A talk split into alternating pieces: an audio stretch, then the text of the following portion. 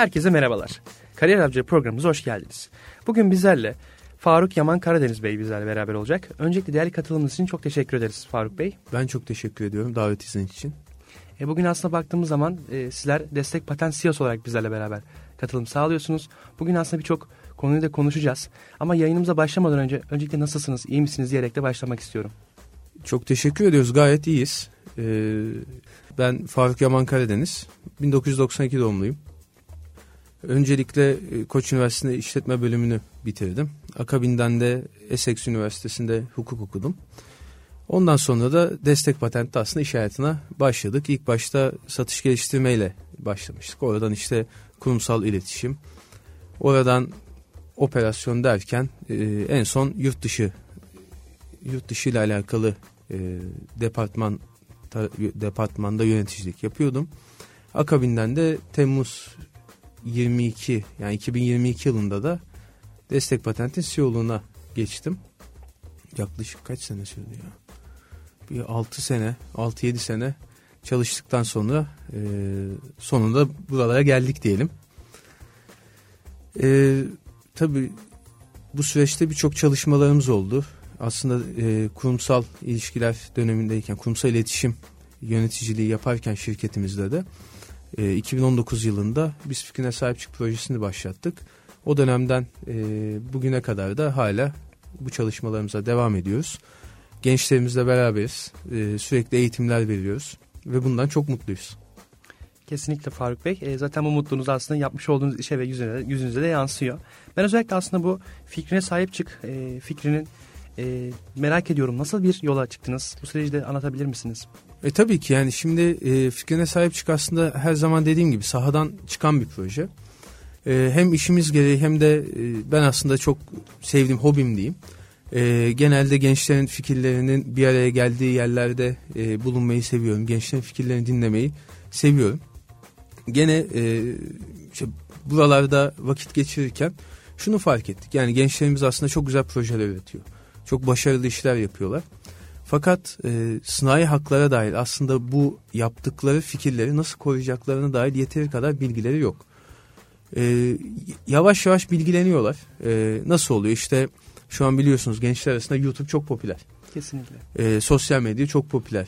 Ve bu popülariteyle beraber aslında gençlerimiz telif haklarıyla tanıştılar. Telif e, hakkında işte telif haklarıyla alakalı sıkıntılar yaşayarak aslında bunun önemine e, önemini anladılar. E tabi bununla beraber de aslında işte marka nedir? E, ya ben bir, bir şey buldum ama bunu işte nasıl koruyacağım? İşte patent nedir? E, bunlarla alakalı da aslında bir merak uyanmaya başladı gençlerde de. Tabi biz de bunu fark ettik. Çünkü bunlarla alakalı soruların sayısı günden güne artmaya başladı. İşte abi bir ya bakabilir misin? Bir yardımcı olabilir misin? İşte ya ben bunu nasıl yapacağım? Bunu e, şöyle yaparsak işte patentlenir mi? Ben işte yatırımcıya sunuma gideceğim. Ama sunuma gitmeden önce e, fikrimin de bana ait olduğunu gösteren elimde bir belge olsun istiyorum. Bir şey olsun istiyorum. Bununla alakalı nasıl bir yol izlemem lazım gibi e, soruların sayısı günden güne arttı. E tabi böyle olunca da biz de aslında oturduk e, arkadaşlarımızla beraber dedik ki biz özellikle genç girişimcilere, liseli arkadaşlarımıza, işte üniversitelilere ya da e, kobilerimize bir sosyal sorumluluk projesi yapalım. Yani bunu e, bu işi marka tescilinin önemini, patent tescilinin önemini e, kişilere, insanlarımıza anlatalım. Ve bu sayede de biz 2019 yılında yola çıktık. E, odağımızı birazcık daha zamanla liselere çevirdik. Çünkü şunu fark ediyoruz. Evet üniversiteli gençlerimiz hem seçmeli dersler olsun hem ya da artık o ekosistemden dolayı zaten belli bir bilince e, sahip oluyorlar. Fakat e, liseli gençlerimiz birazcık daha o konuda sadece e, bir bulut var. Orada bir bir şey var ama yani ya bir marka testiyle evet ya ben duydum ama bu nedir? Nasıl korurum ben kendi şeyim ya da e, ne faydası var? Bana gibi e, soruları birazcık daha e, fazla soruyorlar diyeyim. E, biz de o yüzden birazcık daha özellikle son dönemlerde odağımızı o taraflara doğru çevirip buralarda daha aktif şekilde e, eğitimler vermeye başladık. E, şöyle ilerliyoruz zaten genel olarak biz. E, tabii ki hem özel mesela özel e, başvurular da alıyoruz. Yani lise yönetimleri geliyorlar ya bir eğitim alabilir miyiz şeklinde de e, isteklere cevap veriyoruz. Ya da toplu eğitimler olması açısından ilmi eğitim müdürlükleriyle beraber koordineli şekilde ilerleyip aslında onların ya da beraber belirlenen okullara e, gidip eğitimler veriyoruz. E tabi burada da e, nasıl diyeyim aslında güzel sonuçta ortaya çıkıyor. Sonrasında e, bunları takip ettikçe aslında e, meyve verdiğini, bu çalışmaların bir karşılığı olduğunu görmek bizi de ayrıca mutlu ediyor diyelim. E, tabii ilk başta ne yapıyoruz? Biz gidiyoruz temel olarak ya marka nedir? Önce bunu anlatmamız lazım. Patent nedir? Tasarım nedir? E, bunları anlatıyoruz. Sonra ilgili okulun daha çok neyle ilgileniyor? Yani bu okul tekstille mi daha çok ilgili? Markayla mı ilgili?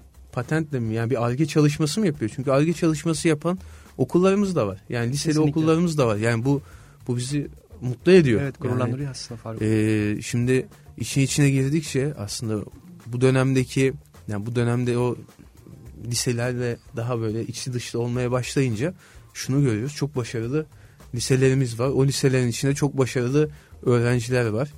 Ee, ve bunların yaptığı da çok ilginç buluşlar ortaya çıkıyor.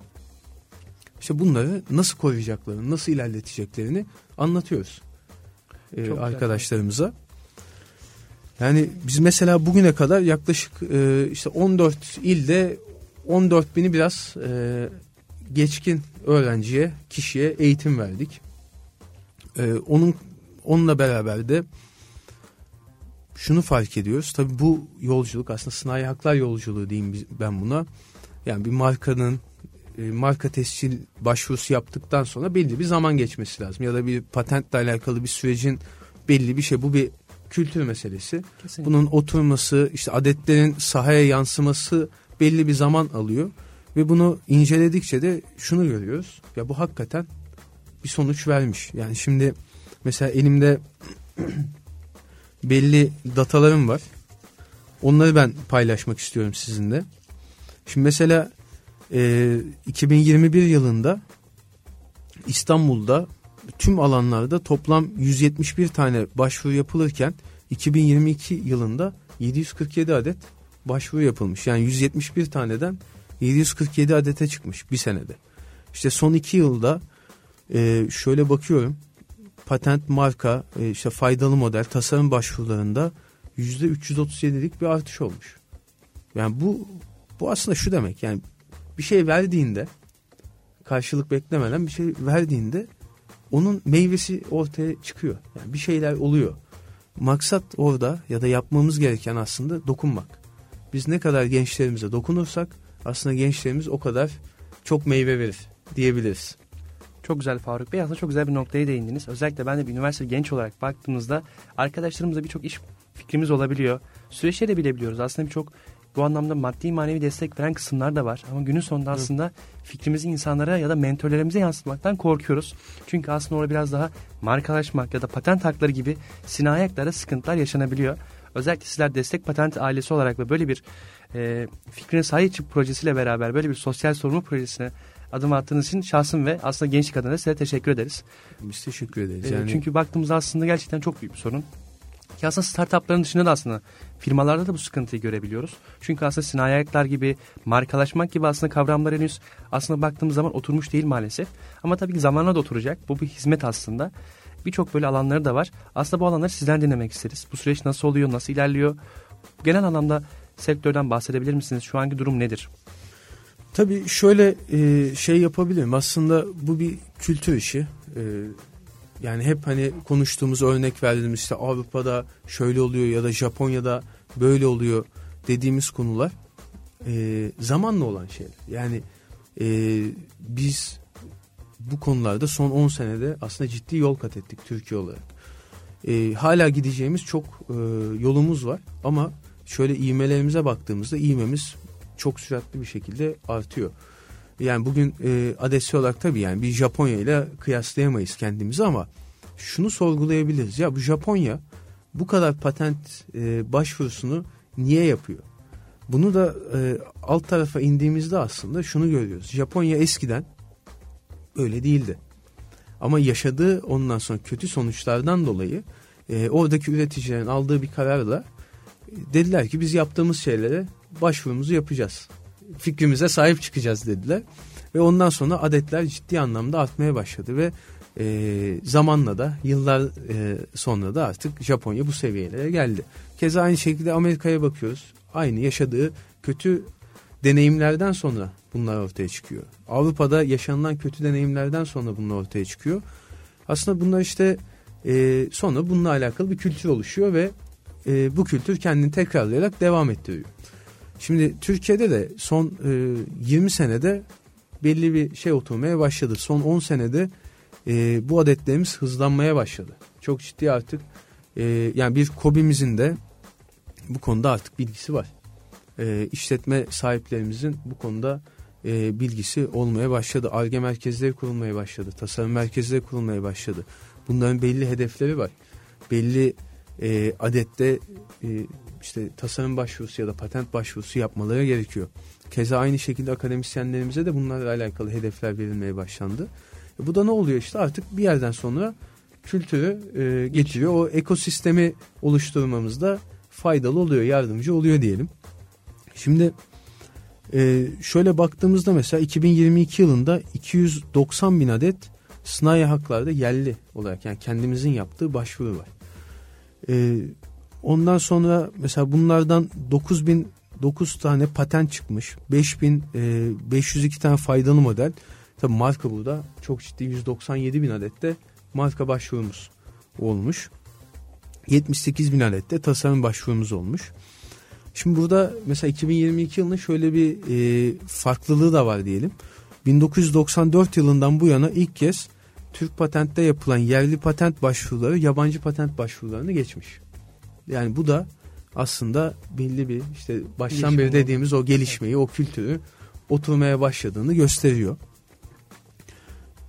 Ee, sonra şeye baktığımızda da aslında mesela ilginç e, konulardan bir tanesi, ilginç demeyeyim de aslında sevindirici konulardan bir tanesi de mesela geçen yıl yerli patent başvurularında bulunan ilk 50 kuruluşun 19 tanesi de üniversite. Yani e, bu da bence çok ciddi bir e, oran. İyi bir oran yani evet eğitim kurumlarımız da yani üniversitelerimiz de bu konuya ciddi anlamda önem veriyor. Ee, ve bu konuda aslında hem kendisini geliştirmeye hem akademisyenleri geliştirmeye hem de öğrencileri geliştirmeye demek ki bir kaynak ayırıyor.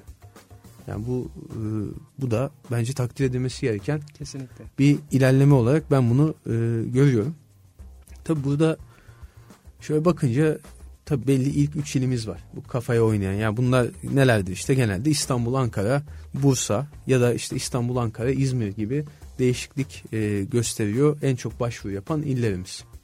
Genelde sınai haklar bu şekilde devam ediyor. Yani belli bir artış var, iğme var. Evet daha gidecek çok yolumuz var ama doğru yolda olduğumuzu söyleyebiliriz. Çok güzel. Önemli olan bu ilerlemelerin kaybedilmemesi. Kesinlikle aslında o enerjiyle beraber Tabii. aslında daha ileri adımlar atmak Kesinlikle. gerekiyor. Çok güzel bir noktaya da değinmişsiniz tekrardan aslında. Özellikle ülkemizde son dönemlerde kuluçka merkezleri oluşuyor. Tabii. Üniversiteler bu işbirliğine aslında uyum sağlıyor. Bu da aslında gençler için de yeni firmalar için de yeni gelecek startupların ekosisteme dahil olabilmesi için de ayrıca aslında büyük bir avantaj olabilir. Özellikle son dönemlerde yeni bir trend var. Marka vekilliği kısmı aslında doğuyor yavaştan. Hı hı. Siz bunu nasıl de değerlendiriyorsunuz? Yeni trendler halinde geleceği sizce nasıl olacak?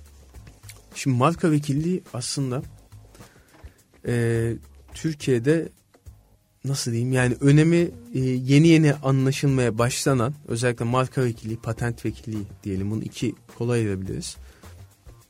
Yani marka vekilliği konusu e, ya da patent vekili, vekillik diye alalım biz bunu en iyisi.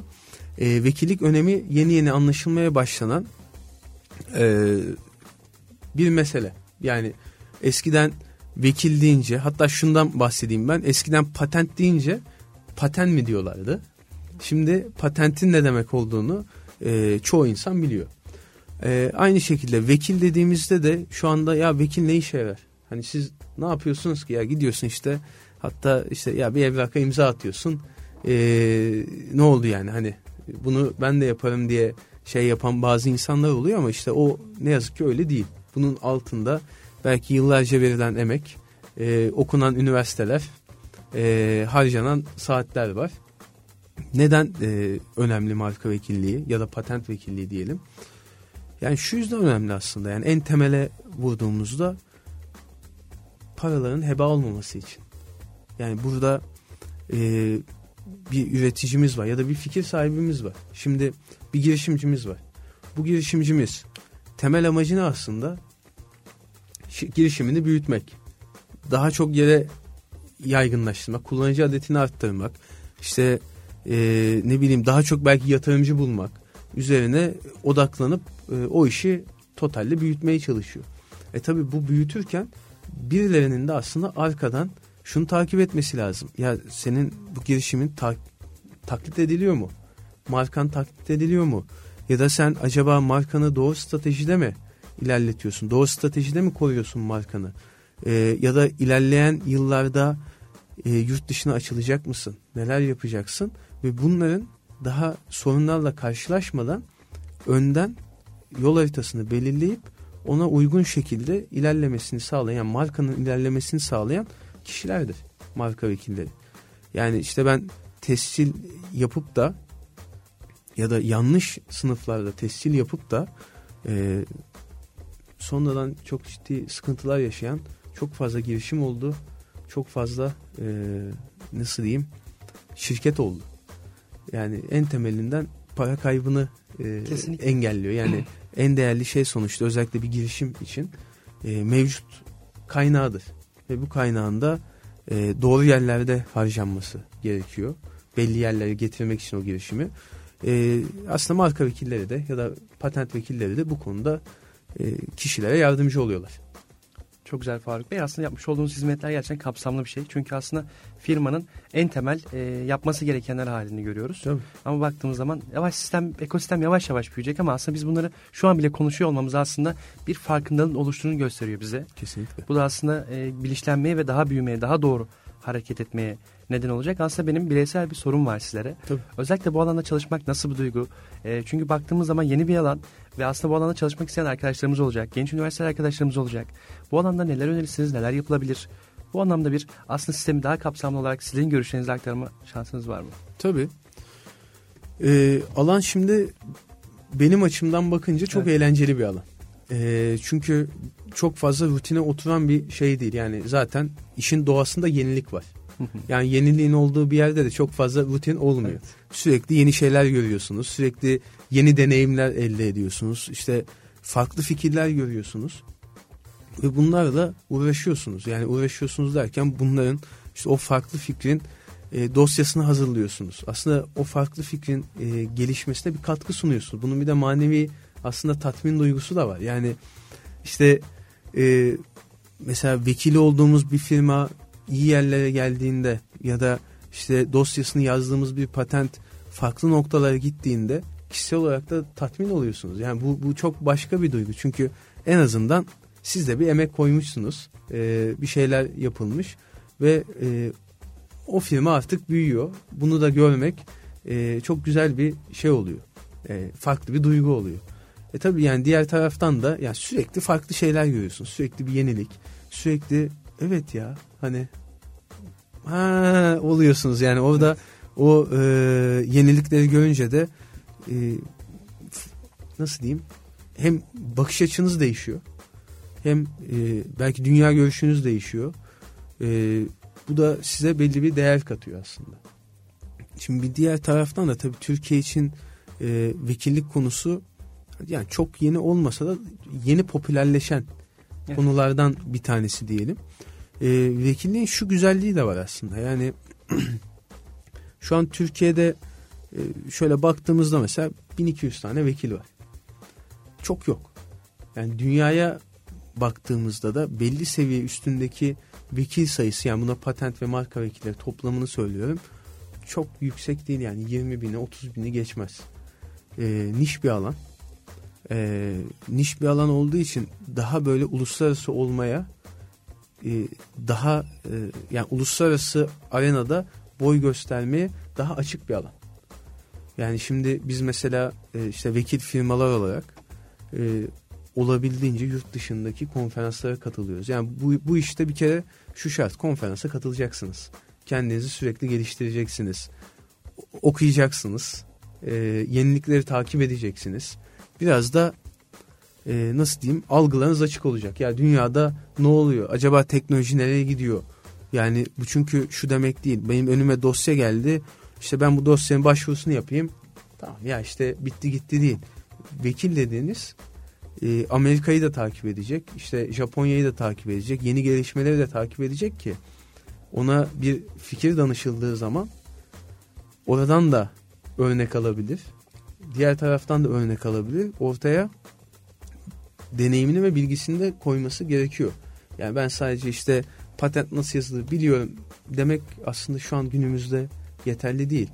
Acaba yurt dışında neler oluyor? Neler yapılıyor? Dünyada teknoloji ne tarafa gidiyor? İşte chat GPT'ler konuşulurken evet. ya da işte mesela şunu aslında konuşmak işte AI'ler konuşuluyor biliyorsunuz. Evet. Peki şimdi sorumuz şu. Bir AI var. AI yapan birisi var. Peki AI şimdi artık kendi düşünebilen belli şeyler öğretildiği zaman yapabilen bir yapıdan bahsediyoruz. Peki bu patent yazdığı zaman kendisi oturdu patent dosyası yazdı. Bu dosya ya da bu patentin sahibi AI mi oluyor yoksa o AI'yi yazan adam mı oluyor? Şimdi mesela bu tartışmaları da takip etmek lazım. Evet.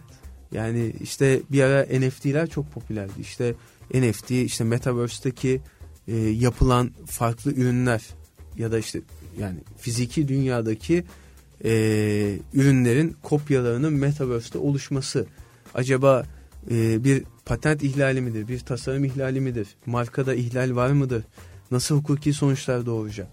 Yani bunların hep aslında e, bir vekil olarak takip etmek e, bizlerin de görevi.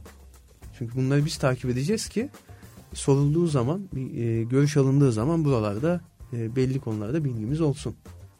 Çok güzel. Ve bu, bunları aktaralım ki Türkiye'deki gençlerimiz e, aslında yeni startuplarımız, işte firmalarımızda bunları da baz alarak yeni gelişmeleri ona göre yapsınlar. Yani biz e, belki dünya işte nasıl diyeyim işte uçmaya yani uçarken biz hala başka şeyleri keşfetmeye çalışmayalım. Zaten yapılmış. Biz onun üstüne nasıl koyacağız ona bakmak lazım. Kesinlikle Faruk Bey. Aslında son dönemlerde ChatGPT gibi birçok aslında e, yapay zeka ile beraber yorumlanabilir daha farklı platformlar doğuyor. Tabii ki bu da aslında sizin gibi patent kavramını da öne çıkartıyor. Çünkü Tabii. baktığımız zaman orada bir sinayak olabilir. Bunun bir hukuksal boyutu da var. Sizce bu süreç nasıl ilerleyecek? Çünkü baktığımız zaman sosyal medya ile beraber gelen bir süreç de var. Aslında yapay zeka ile beraber birleşti. Siziniz gibi birçok programda doğuyor. Yurt dışında gelişmeler oluyor. Aslında insan heyecanlanıyor baktığımız zaman da. Ama tabii ki bunun da bir hukuksal süreci olacaktır. Siz özellikle geleceği nasıl değerlendiriyorsunuz? Bu alanda hukuksal süreçteki gelecek sizce nasıl? Güzel soru. yani bildiğiniz gibi ChatGPT konusu aslında şu anda herkesin gündeminde olan bir konu. Ee, tabii yeni bir şey. Çok farklı bir şey. Ee, yani ben herkesin bir kere mutlaka denemesini evet. e, tavsiye ediyorum. Denememiş varsa da mutlaka denesin. E, hatta işte biz e, biz bile kendi sistemlerimizi acaba entegre etmeli miyiz, etmemeli miyiz? İşte dünya nereye gidiyor gibi sorularımız var. E, bir taraftan da şu da var. Yani işte ChatGPT'nin acaba infial ya infial diyorum pardon intihal konusunda şeyler olacak mı, olmayacak mı? İşte bunları hep izliyoruz. Belli konular şu an biliyorsunuz Avrupa'da sınırlamalar getirilmeye başlandı bunlara. İşte belli regülasyonlara oturtulması gerekiyor. Ama işte şu an bir muğlak alan e, takipte kalmak lazım. Biz de aynı şekilde şu anda gelişmeleri takip ediyoruz. İşte oralarda çıkan bir hukuki şeyler olduğu zaman da e, biz de oralardan besleniyoruz diyelim şu anda. Çok güzel Faruk Bey. Aslında kendinizi geliştiren ve aslında gelişimle beraber değer yaratmaya odaklı bir kişisiniz. Tabii. Bunu buradan anlıyorum. Özellikle siz ben daha önceki yayınlarınızı izleme şansım oldu YouTube'daki yayınlarınızı. Hı. Özellikle İsveç ve Kazakistan'da bir çalışmalarınız olduğunuzu bahsettiniz. Ben aslında bundan sonraki e, Faruk Bey'i merak ediyorum. Hayalleriniz, planlarınız nelerdir?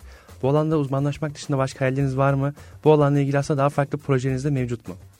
Yani şimdi şöyle tabii ki yani biz destek patent olarak e, yaklaşık 40 yıldır hatta bu sene 40. yılımız e, 40 yıldır bu konuda faaliyet gösteren bir firmayız.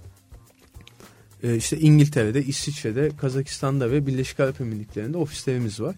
e, dünyanın geri kalan e, ülkelerinde de belli partnerliklerimiz var. Yani bugün siz bana işte Doğu Timur'da da ben bir marka başvurusu yapmak istiyorum dediğinizde biz onu Doğu Timur'da da marka başvurusu yapabiliyoruz. E, ve işte şirketimizi de daha çok aslında uluslararası arenaya taşımak istiyoruz. E, bu konuda tabii belli çalışmalarımız var yani. Hani biz ya 40 sene işte e, geldik e, belli bir hacmede sahibiz. Ya işte buralarda devam edelimden ziyade arka tarafımızı özellikle şu an biz teknolojiye çok ciddi e, yatırımlar yapıyoruz. Hani e, evet mesela bir RPA denilen farklı bir model var biliyorsunuzdur. Bu da e, Robotic Process Automation denilen bir sistem. Aslında chatbot'tan birazcık daha zeki ama AI'dan AI kadar da değil. E, şimdi onları yavaş yavaş e, gündemimize gündemimize aldık demiyorum aslında. Yavaş yavaş e, bunun hizmetini vermeye başladık. İşte mesela WhatsApp'ın arkasına biz RPA bağlayarak yani robotumuzu bağlayarak e, ona da Yasemin diyoruz. E, müşterilerimize e, ya da aslında herkese e, WhatsApp'tan e, bir kişiyle yazışırmış gibi yazışma işte eğer bizim müşterimizse bunun e, bizdeki süreçleri nasıl devam ediyor 5 e, dakikada alma imkanı sağlayabiliyoruz. Yani biz diyoruz ki bizce herkes 7-24 saat e, markası ne aşamada işte patenti ne aşamada ne süreçte bunu görebilmesi lazım. Artık e, yani e, gelinen bu teknolojilerde bunu bence tüm firmalarında vermesi gerekiyor. Çok güzel Kesinlikle. Faruk Bey. Ben tekrardan aslında e, fikrine sahip çık projesine değinmek istiyorum. Çünkü baktığımız zaman aslında birçok üniversite olsun, birçok startup, kuluçka merkezleri olsun aslında bu tür hizmeti almak istiyorlar. E, bu anlamda siz aslında sosyal faydayla yola çıktığınızı Tabii. bahsetmiştiniz. Sizlere nasıl ulaşabilirler? Nasıl bir iletişim süreci aslında o süreci bekliyor? E, tabii ki yani bize aslında her yerden ulaşabilirler. Yani sosyal medyadan olsun, e, mail adreslerimizden olsun, LinkedIn'dan olsun her şekilde ulaşabilirler. Biz gerçekten bu e, yola çıkarken yani dedik ki biz sosyal fayda için yani Türkiye'deki insanlarımız şu sanayi haklar konusunda gerçekten belli en azından bir temel seviyede e, bilgilendirmek için çalışmalar yapıyoruz. Yani e, bu konuda da durmuyoruz. Yaklaşık işte 2019 3 sene oldu. İnşallah 30 sene olur, 40 sene olur. Yani burada da tabii farklı eğitimlerimiz var. Yani önce marka patent tasarımı anlatıyoruz. Oralarda belli seviyeye gelindiği zaman artık birazcık daha yukarı çıkartıp workshoplarla ya sen tamam artık patenti biliyorsun. Ama gel sana bir de patent araştırma nasıl yapılır? Bir de bunu anlatalım diyoruz. İşte gel işte marka araştırma nasıl yapılır? Gel bir de bunu anlatalım diyoruz. Ki e, ya her şeyde de aslında belli e, konularda e, girişimcilerimizin de kendine yeter hale gelmesi lazım. Ya bu ne demektir? Ya kendisinin mesela bir fikri var ya da bir markası var. Aklına bir marka geldi. Ya bu marka müsait mi değil mi? Nasıl domainde domain arıyoruz. Hemen evet. girip arayabiliyoruz bu müsait mi değil mi diye.